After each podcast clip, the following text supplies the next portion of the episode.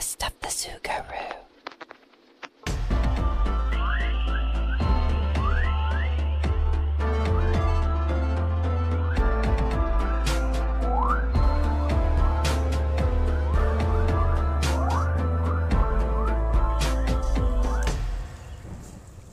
Episode 4 The Key. After our wild ride through an electric tsunami, we find ourselves lying on the living room floor, knocked around like dice in a pop-o-matic bubble. Unsure about what happened, I scrape myself up and try to grasp the situation. Max comes running up the basement stairs, flashlight in hand. Is everyone alright? He shines the light haphazardly, looking for us. What was that? Greg stands up and lights his lighter. Ugh.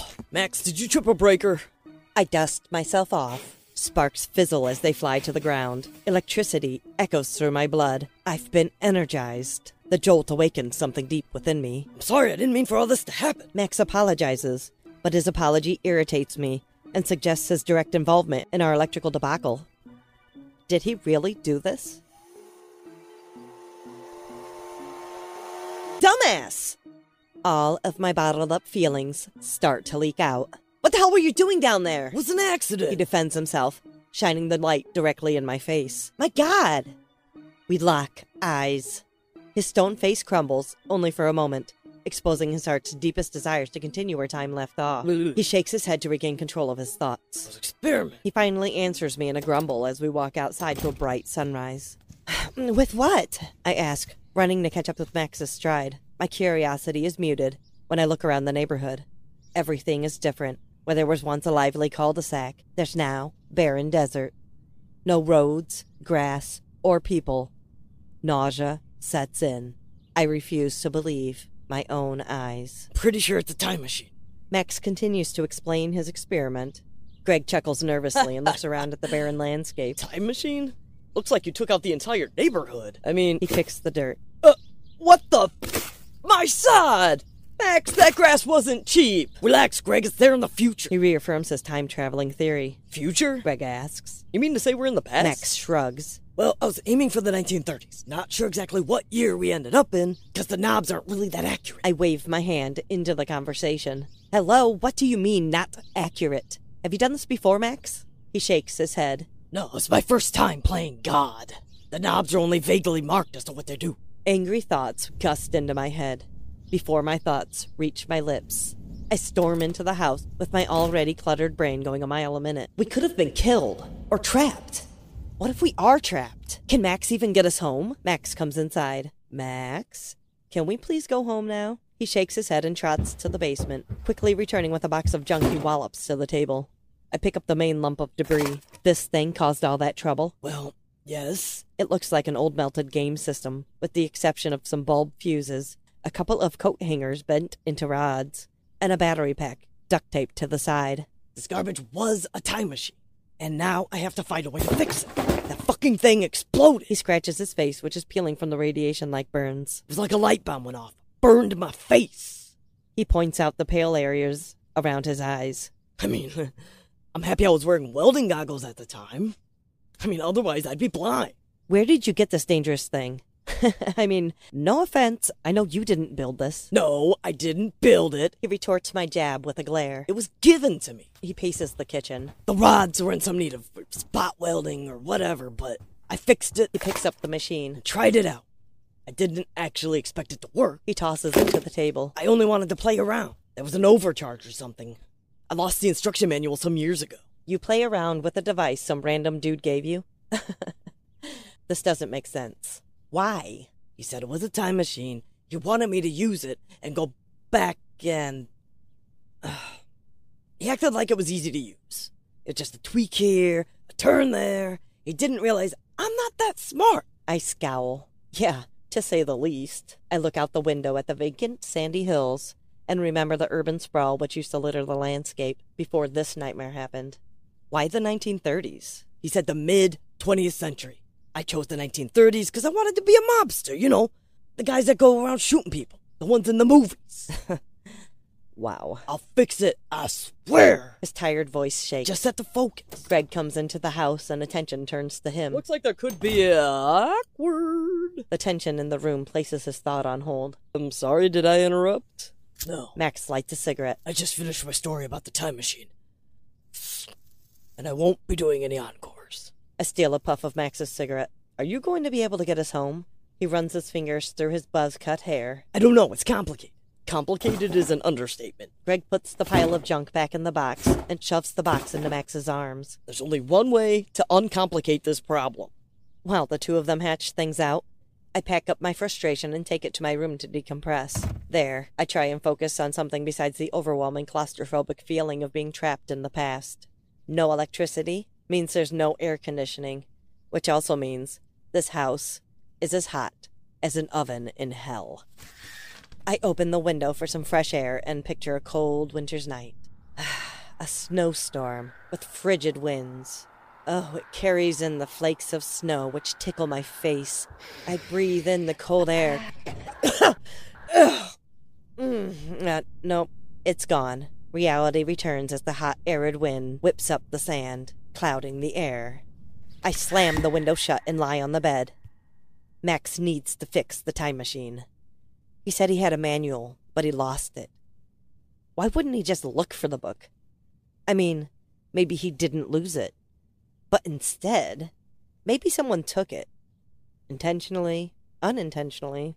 Like, someone needed a notebook. Hold on, I've taken a notebook from him, and I think I may still have it. I took the book for notes when I was filling out my college essays. Didn't get very many essays in it, but I did write some stories. It wasn't an empty book. The last few pages had some writing and some sketches in them, but the majority of the pages were blank. I had kept the book all this time because I liked the stories I wrote in it. I really didn't think anybody would miss it. That is, until now. I walked to my closet and opened a box of old cherished playthings, the bits and pieces left over from my past. Aha! Amongst the nostalgic baubles, I find a notebook. Sure enough, on the cover of the notebook are the words Time Trial Number One, aka Time Edo, written in black marker. I thumb through the pages of the notebook, which reads like an instruction manual, complete with the sketches of the device believed to be a time machine. I have to return this book. I hope Max doesn't charge a late fee. that was a bad joke. With a smile plastered across my face, I pound on the basement door. Max opens the door only a crack. I haven't finished my time machine yet. He tries to close the door in my face, but I push it open. My smile is reformed with a scowl. I wanted to make sure you have everything you need, since it's been a few hours. I do. Leave me alone to work. He tries again to close the door. I shove the notebook through the remaining crack of the door. Do you? I arrogantly wave the book in his face. I don't know if it'll help, but I suppose I should give you this. He swings the door wide open. Where did you get that? He knows what information this book contains. Thought I lost it. He comes out of the basement. He attempts to snatch it from my hand, and I try to be flirtatious, but he's not pleased with my capers. Give it to me now, woman! His look of desperation says it all. I hold the key to his prison cell. I wanted to give you this earlier, but you told me to go away. I lie and roll the notebook to shove it under my arm. I'm sorry, I'm stressed. He reaches for the book. And I want him to say he needs my help. And I didn't realize you had something important. His nostrils flare as he holds back his anger. Good enough. I want it back when you're done with it. I have stories in it I want. I hand him the book. He clutches the book and reads through it with bloodshot eyes. I can't believe you had this stupid book the whole time. He turns before I'm able to respond, slams the door, and heads back to his chamber. I think I may have driven him to madness. Twelve years ago. Standing on the patio outside of Greg's colossal graduation party overlooking the city, I feel insignificant. Like my life is fading into the background of the world. My silent evening is interrupted by the squeal of the sliding door. I look over my shoulder to find Max. He's in an exuberant mood. Beautiful night, isn't it? I attempt to avoid conversation and walk to the other side of the porch. Max follows me. It's a shame you're not having fun. I remain silent. There's nothing really to say. It seems every time I open my mouth, something imprudent comes out. Why aren't you in there with your homies? He continues his one sided conversation. Well, they aren't my homies anymore. Ever since I moved, they seem different, She speaks. he says, pretending to be in shock. If you're bored to death, we can go somewhere and have some real fun. He smiles devilishly. I return to ignoring him, This place called the Point. though deep down inside I'm excited someone wants to talk. watch, uh, I'm disappointed it's Max. You know, maybe smoke weed. I don't find him stimulating at all. First of all, he's like a brother to me, and I could never imagine ever having a deep conversation with him. Secondly, he just nauseates me. Though I've barely held up my end of the conversation, he's insistent about engaging me. You want to? He winks and points to his truck parked in the drive. I can't help myself anymore. I need action. I swallow my pride and take him up on his invitation. We jump in his newly rebuilt truck and are gone. After making his runs to his customers, we pull off to the point, which is a place where most people our age go to make out. Personally, I've never come here. I've only heard stories. We hop into the back of his truck and look up at the stars, or what little stars we can see over the sickly orange glow of the pollution. I've longed for someone to take me away, to yearn for me the way I want to be yearned for. To make matters worse, my young and dumb demeanor covets for the bad boy essence Max knowingly supplies. So, Max. I roll to my side and rest my head on my hand to get a better look at him. Do you think we're alone in the universe? He lights up a joint. Definitely. Isn't that an arrogant way to see life? Max shrugs. I roll to my back. I mean, if you look at all the stars we see here and imagine there are billions upon billions more we can't see, you have to think that there's life on one of them, right?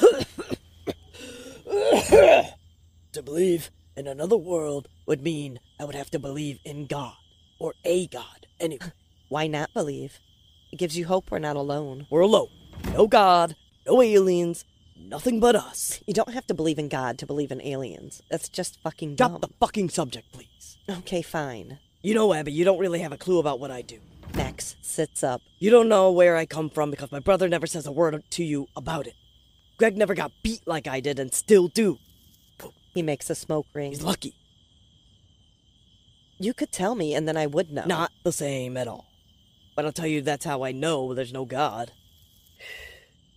These crack-headed people buying shit from me, they look like ghosts. They ain't got no soul.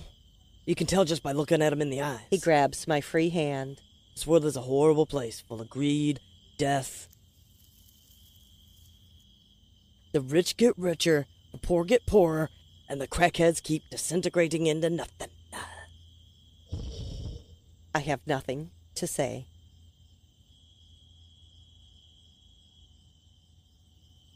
A few crickets and the occasional sound of wildlife break up the silence and make the gawkiness bearable. The moon shines through the trees, giving us just enough light to see our mutual admiration. That insatiable night leads to an unstoppable chain reaction, erupting into an unforgettable summer. Now, all that remains are a few memories mixed up with a depleted reality.